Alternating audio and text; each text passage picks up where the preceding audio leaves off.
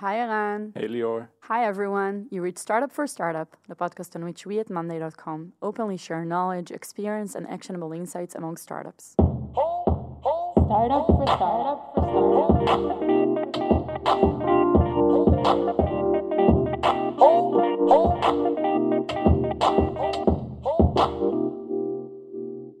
In 2019, and in businesses like ours, it becomes clear that customers are a driving force to the growth of a company.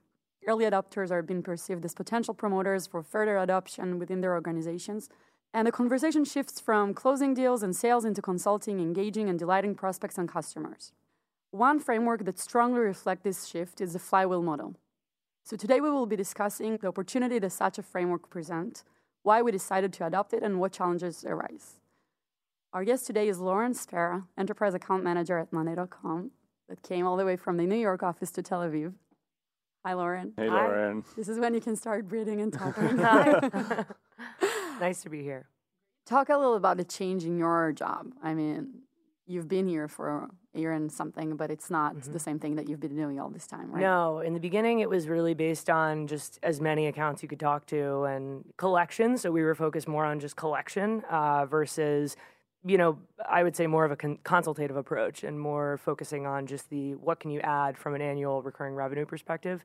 So huge change. You know, you're focusing your brain and energy and all of this power on you know 55 accounts per month uh, versus now the shift is I focus on. I think my best month was seven to nine accounts. Mm-hmm. Um, so it's totally different. You're putting a lot more energy into specific people that can, you know, you can reap the benefits of, I guess that's not a very good way to put it, but you're focusing more heavily on just a few accounts versus previously we were focusing on as many as you could touch.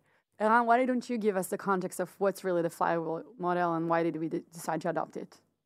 Yeah, so you mentioned the word uh, flywheel, and it's basically uh, a different approach of how to do sales and how to acquire new customers and how to help them grow uh, within the product. I think kind of the, the traditional way of, of doing it in the past was that uh, marketing will acquire leads, uh, we will qualify those leads, meaning that we'll uh, kind of filter out the leads that are not relevant and take only the leads that are relevant from the marketing efforts. And then we'll do SDR, which is a, a process of qualifying the, those leads into sales, uh, meaning leads that a salesperson can contact.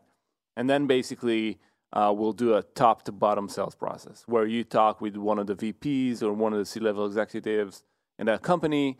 Um, they will make a decision and then um, purchase the product and use it um, within their company. And basically, the flywheel model, um, you know, presents a very different approach of how to do sales. Um, basically, it's not a top to bottom decision. It's the concept behind it is that any team can start using the product. Um, and, and I think this ties to a, a, broader shift in strategy of companies in the world. So I think the previous model that I've described was very relevant a few years ago. Uh, but now I think the shift is to give people more autonomy and more power within organizations. So you see team leaders, group managers, directors within the company, first of all, having their own you know corporate credit card where they can make decisions and quickly. buy yeah. quickly you know buy software do whatever they want where in the past they didn't have this authority of doing it. And and more than anything i think companies kind of adopted to the fact that there isn't like one solution and one software to solve a problem. And we can see many many companies having multiple products and using multiple products even though they might do the same thing. But it, it all ties down to the fact that they have more autonomy. than the Senate. it's not like a you know black and white decision. So I think the world is obviously shifting in that direction. It's already happening, and we see you know companies doing that shift. And you know, coming from that perspective, it makes much more sense to um, for for even large enterprises to start with a small team, start with a small deployment, and and kind of use the product for their own team. Uh, but then you as a company selling that product need to think about you know from that kind of starting point what's the best way to engage that company? Um, should we engage that five person team? Should we kind of help them scale organically within the within the product? And and the flywheel model the concept behind it is that there isn't like one sales cycle. It's multiple size cycle uh, sales cycles.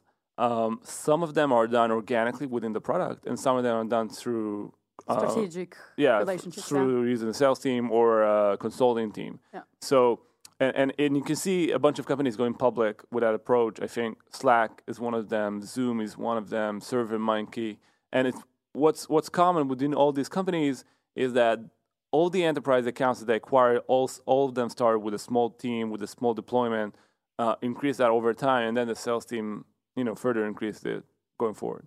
Okay, so you described a shift, but what's really the implications of it to the way we do product, we do service, we do sales? basically there's three components to the flywheel model. Uh, one is attracting new customers uh, using marketing, performance marketing. Uh, the other one is to engage them, uh, meaning that um, for bigger accounts, it might be the sales team. For small accounts, it might be the product itself that help them scale, and engage them.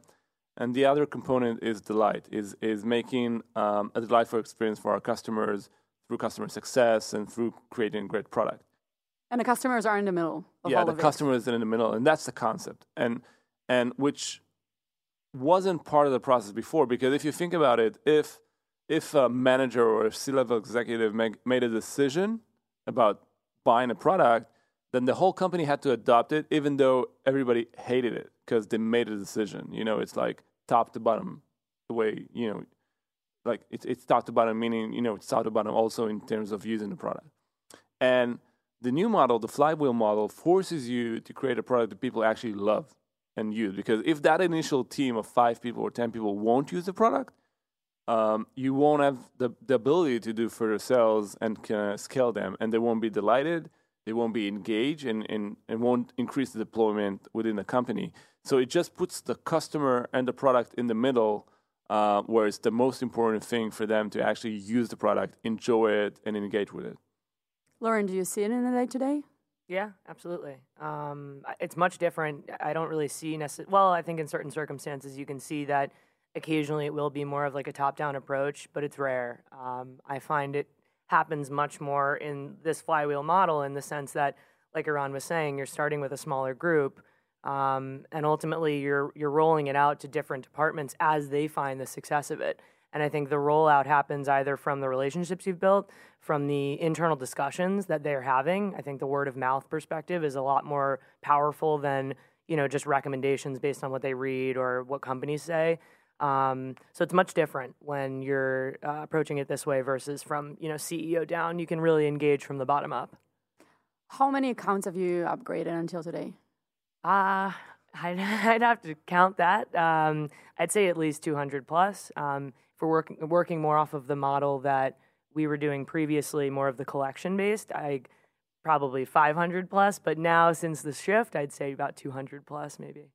And and Eran just described this again, a model that like you know in theory works perfectly. Yeah. Have you ever had a perfect example of just the way it rolls? Yeah, absolutely. But I've had much more imperfect examples. Um, but let's start with, with one that works. Yeah, yeah. absolutely. So one that worked, um, this healthcare company that I work with, um, it began with their product team. I reached out to them when they were um, 15 user standard two yearly.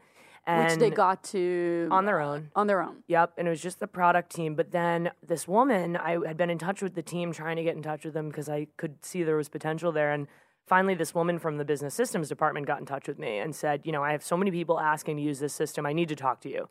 We need to do more security vetting. So then I got in touch with her, and that was definitely more of the top down approach in a sense because, you know, the product team started. So I think it's a little bit of both. But why I say top down is that she ultimately was the decision maker for if the organization uh, is able to use it as a whole. So, as an IT business systems person, you know, we went through sort of this more arduous process of vetting it from a security and legal perspective. But this was based on an experience of from of someone from their team already. Yeah, absolutely. And the more interest that was happening, people wanted to get on the tool. So ultimately the the flywheel happened because you know product loves it. Okay now business systems is on it. They love it. Now they tell somebody in uh, ui they love it. Now they're telling somebody in I, I can't remember the next department off the top of my head, but uh, an engagement group. So they started uh, telling each group by word of mouth. So that's sort of the perfect instance of having it. And the nice thing, I work with this gal on my customer success team, uh, Ruchita, who I adore.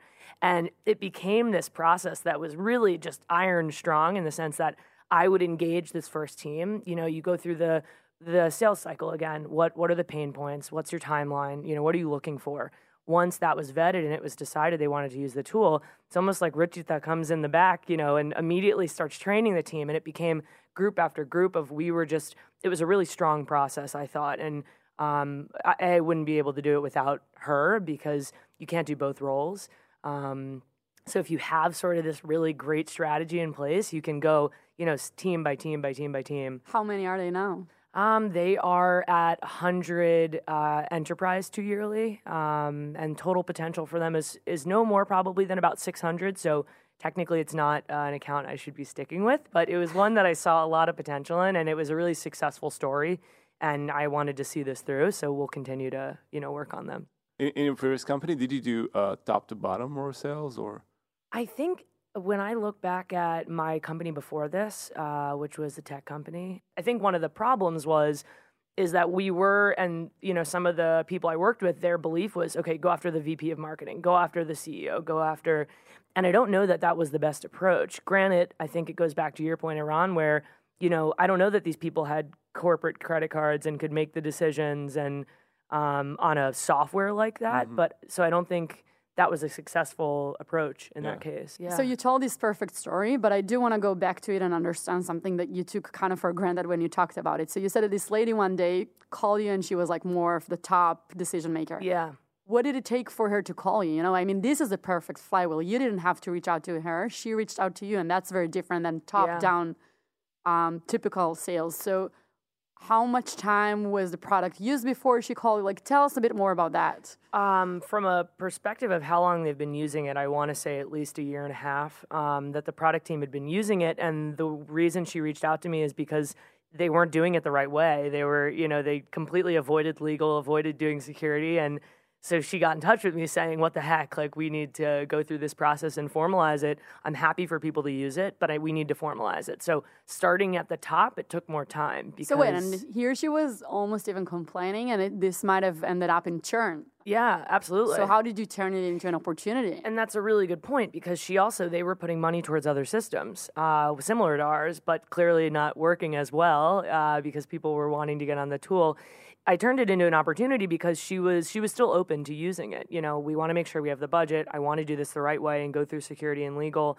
Um, so ultimately, the opportunity presented itself, uh, and then I was able to latch on because her team now used it. You know, she saw the benefit. She wanted to get on herself.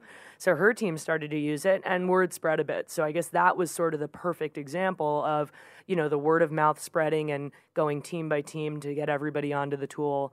Um, but it doesn't always work like that.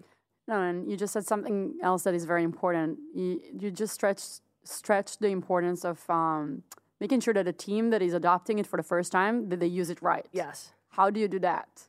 I need help to do that. Um, I can't do that myself, so I need somebody like the people on my customer success team to assist because I simply don't have the bandwidth to do the you know outreach and the engagement of different organizations and even different teams in an organization and then on top of that train them so you need you need somebody on your team who a you can communicate with really effectively and that sort of knows your style you you have to figure that out by going through the process with them a number of times and then you sort of know each other, you know. And it's kind of a ping pong, right? It's Completely. not like you give them the the lead, the customer, and that's it. You never talk to them. Like it's back and forth. Completely. And uh, one of the examples I'd say of this is like when an email comes in, I'm CC'd and I'll use Ruchita in this example because I work with her all the time.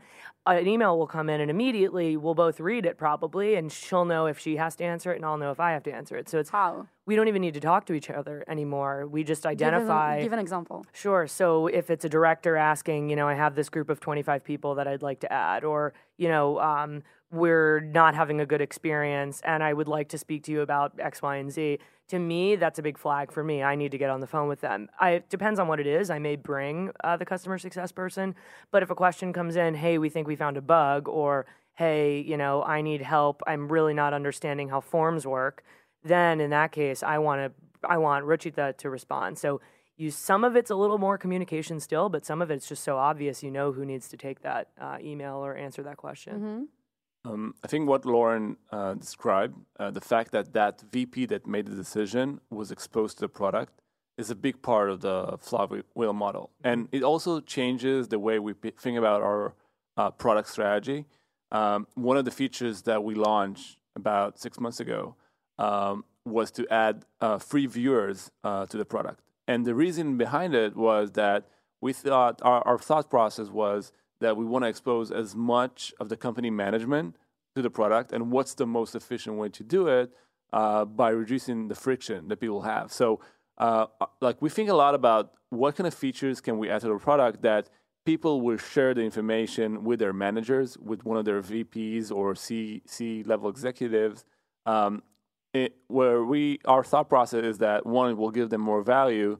Uh, Two, it will expose those people into the product and the value it can bring, and will create you know additional opportunity to increase the deployment within the company. So you know, I think kind of the the the model that we do sales kind of also directs us in how we evolve the product and what kind of features we add. Uh, you know, and it's very different when you think about it when it's a top to bottom kind of decision process. So you think more about the value that it brings to the manager first. Where here we think more about the value it brings to the team first, and what kind of things we can add to the product so they'll the management will be exposed to the value it brings to the company without having to pay first and only then ex- be exposed yeah, to the value. so that, that's one example of reducing the friction. Right. But uh, you know, just another example that we plan to add is is you know add a button button to the board like share with your manager or send this to your uh, manager. lead, yeah. just you know again to kind of expose them to the product and expose to the fact that the team is using it and getting value. Mm-hmm. While you're on the topic of products or features of the product itself, I think dashboards has also really lent itself well to managerial views because before dashboards Explain what it is. so dashboards is essentially it's a feature that's made up of different widgets that you can pull different data sets in. So for example, if you are working off of 10 boards and they're all different projects and you have a manager who wants to see okay, what's the overall status on all 10 of these boards without me having to dip into all of them, you can create a dashboard for them where you know it's different battery widgets of the completion you know the progress to completion or it's a chart view of you know what's the percentage of things marked as you know stuck or waiting for approval. Um, i think that's made a really big impact too on um, a more of a reporting or a manager view they don't need to necessarily like you're saying they could be a viewer have access to a dashboard um, they don't even need to be necessarily a user in the system and that's dramatically changed i think the reporting aspect as well you know when we're talking more about the higher level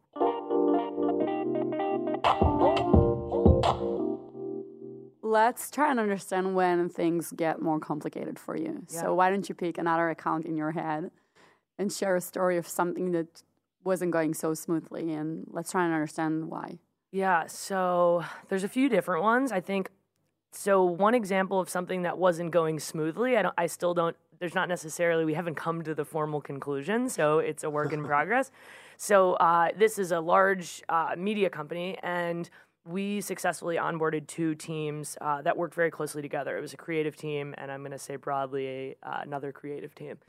um, and we really successfully onboarded these two teams. You know, me and this gal, I'll keep it really vague. Uh, we successfully onboarded them. They really loved it. They're using it.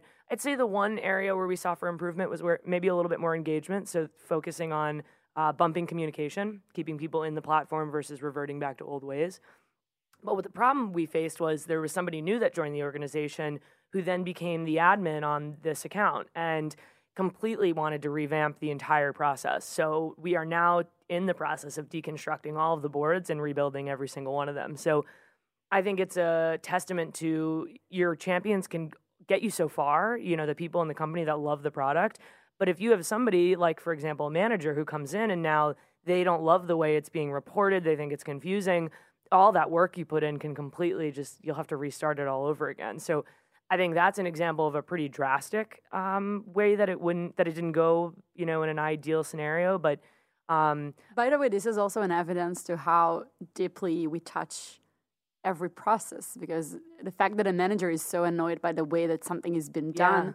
I mean, money only reflects a real process. It's not like you know, if you shut it down, the process is still there. Yeah, absolutely. So it's, it's very interesting the just to learn the, how. the problem is not with the product; it's the process itself. I guess. Exactly. Yeah. Yeah. No, This Yeah. is like I think what Lauren is saying, and then now, but it's reflected in the product, so she has to change it in real life, and then in the product itself too. Yeah, right? and I don't think you know it's not a, only a um, fault of the. It's not even a fault of the customer, and it's not a fault of us as well. I think in this particular scenario, this gal had a lot of experience. So it's just a natural change. Exactly. She had a ton of experience in project management. It didn't look the way she wanted, and it seemed confusing coming in a little bit late in the game, and she wanted to revamp it. So, um, in this case, I don't think it was a fault of anybody, more so a change that she identified that needed to be made.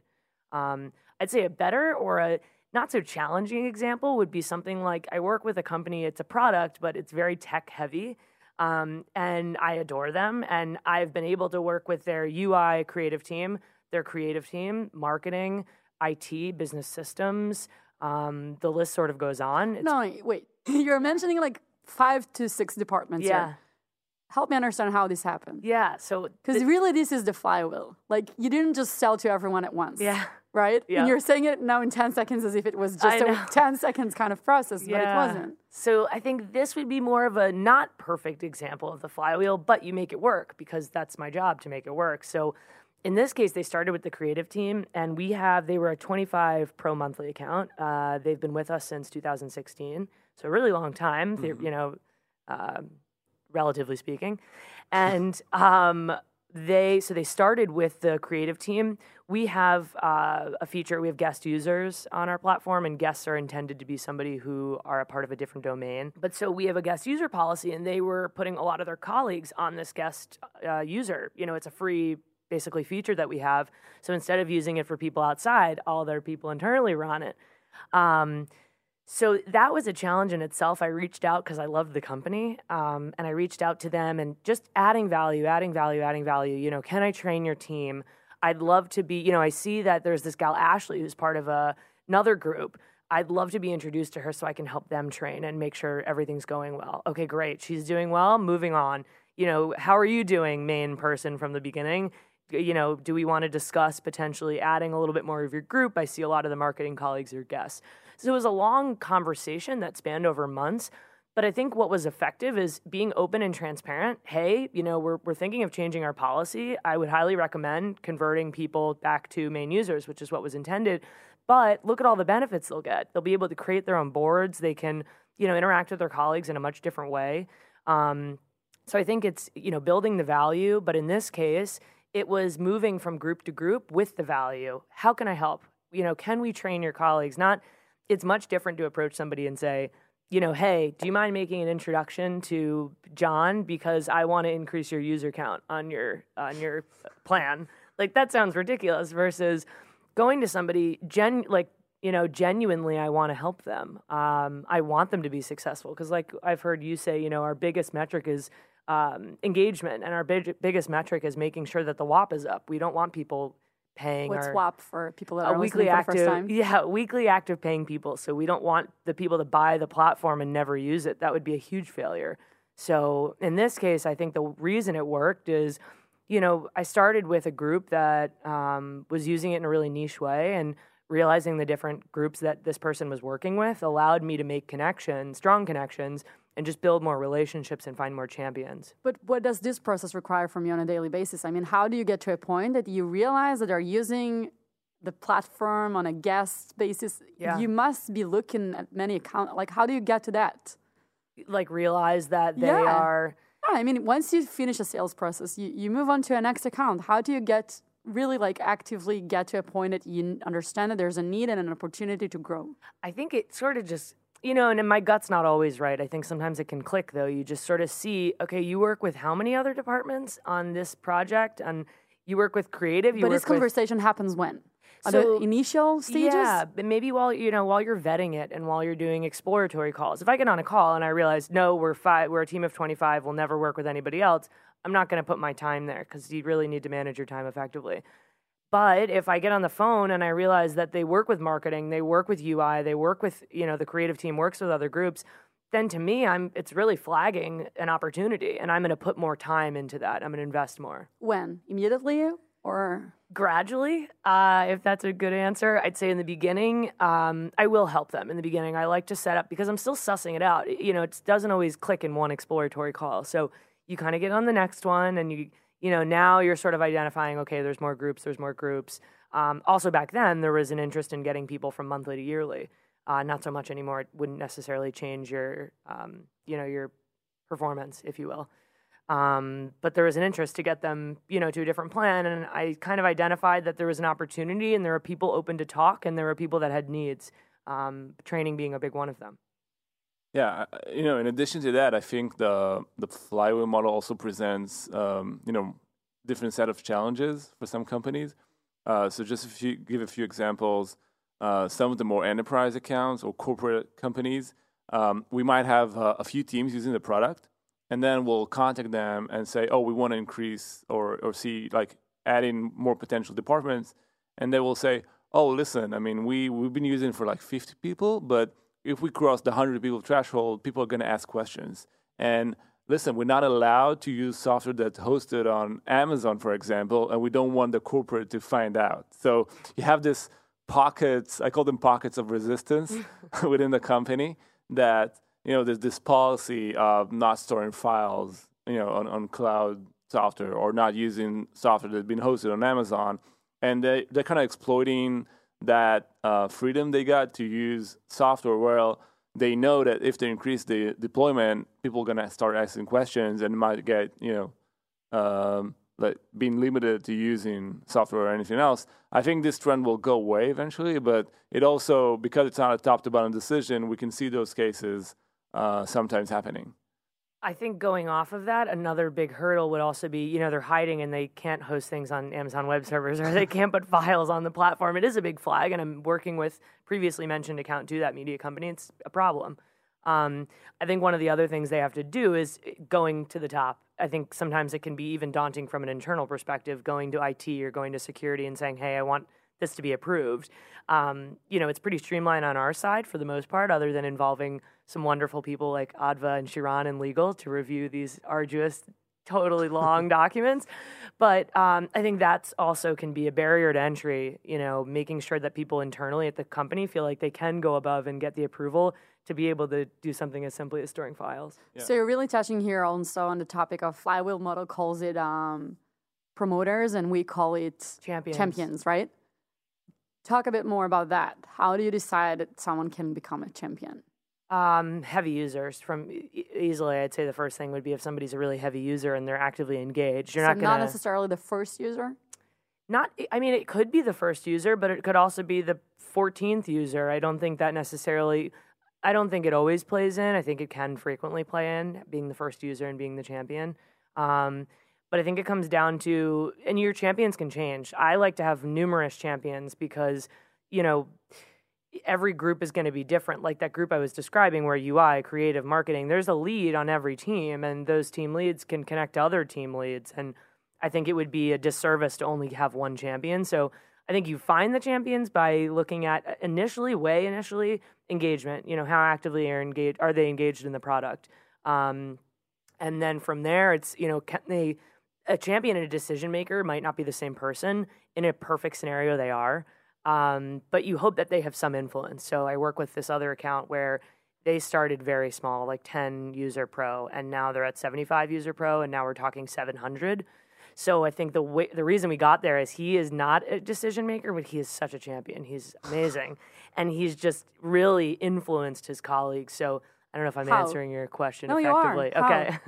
um, for him, it's a lot of presentations internally, presenting to IT, presenting to team leads it started with him going to his manager, who I now know, who went to his manager, who I don't know. um, and I think it can. Wait, what do you mean presenting? He just goes. This person just goes and presents Monday internally. Yeah. Why? Because he's obsessed. He loves Monday.com. It's really he's a, a he's probably again another really nice example of a flywheel where somebody who just absolutely loves us will take the time to go present it. It also makes him look good. You know, if he it puts this uh, software into place for the whole company, and he was the reason. That's amazing. Um, How do you get to a point that he wants to spend time presenting to other departments? I think it's a unique. I, I don't have an answer for that. I don't think. I think it's a unique person that if you know you have different levels of engagement. I think some people are like, yeah, yeah, I'll I'll tell my colleagues about this, or yeah, I'll go present this to the whole company. I think those are different types of people, and I think it depends on where their priorities are, and you know. But what do you do to support that?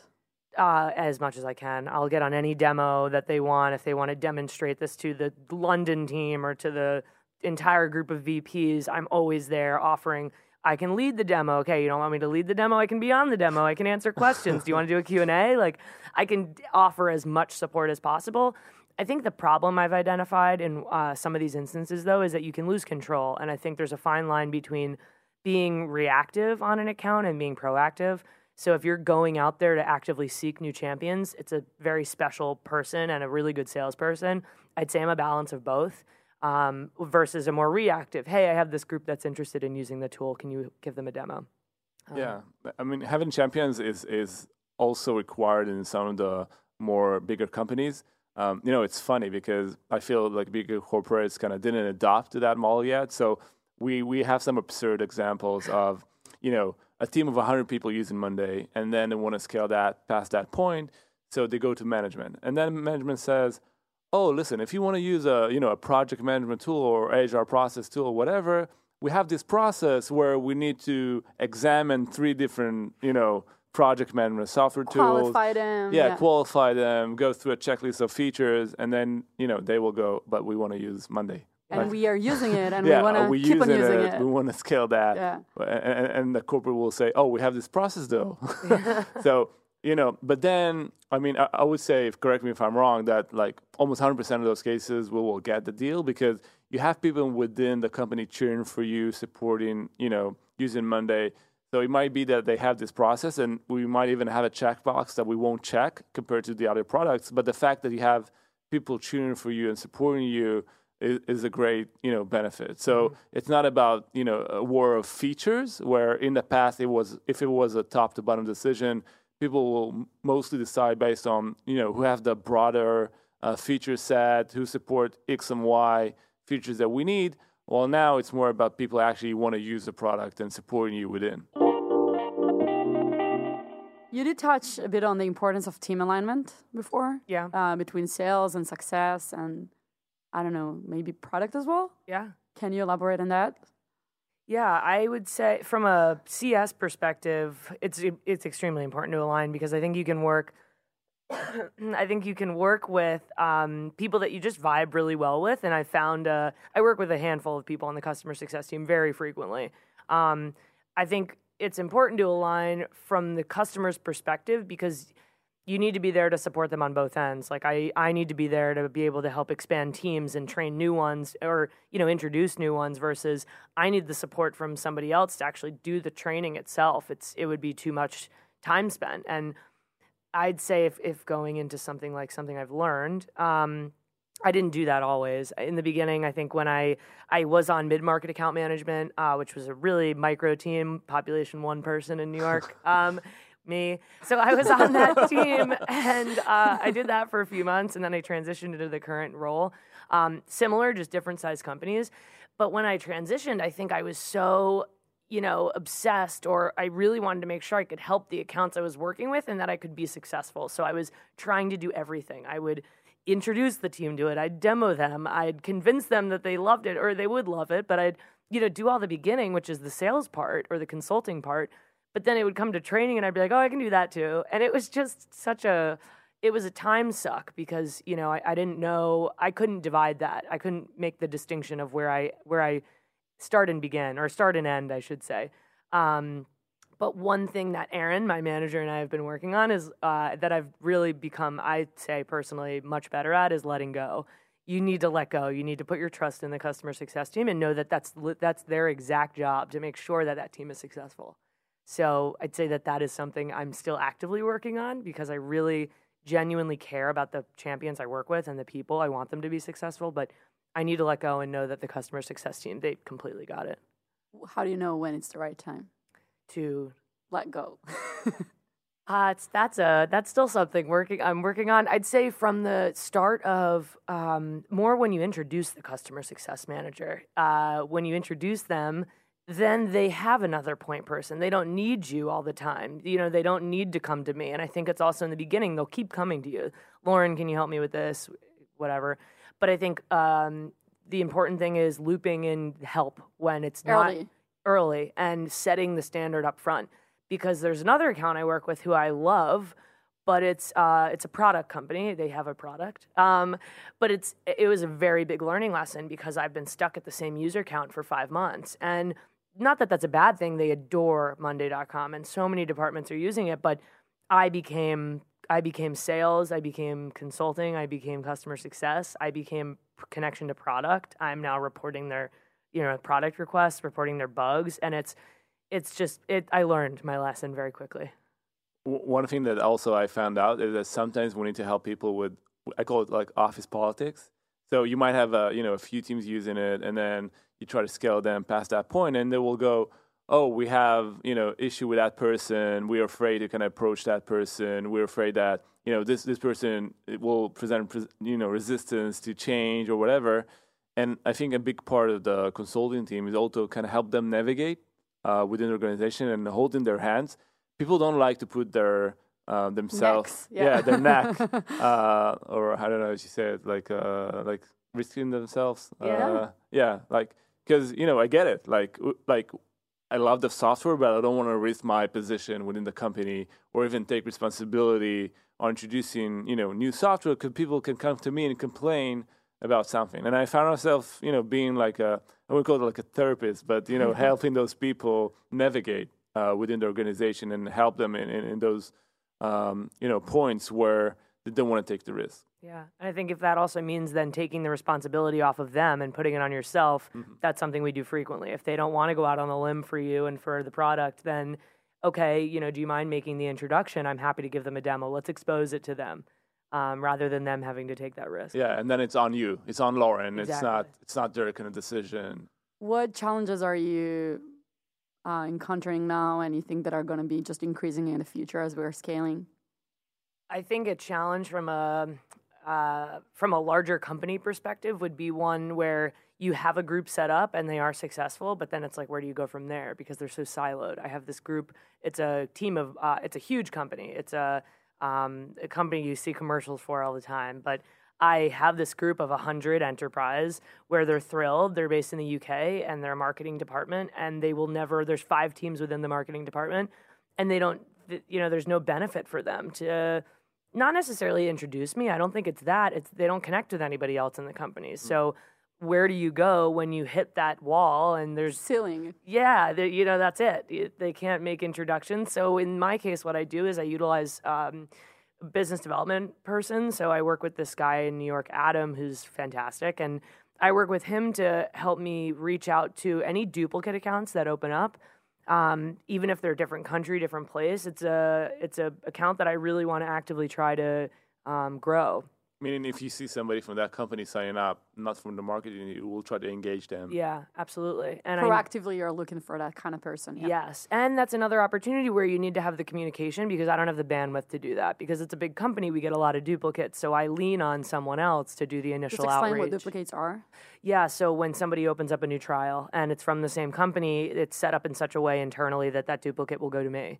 But instead, I'm putting that duplicate on my colleague Adam to be able to reach out and uh, vet it and see if it's a good opportunity.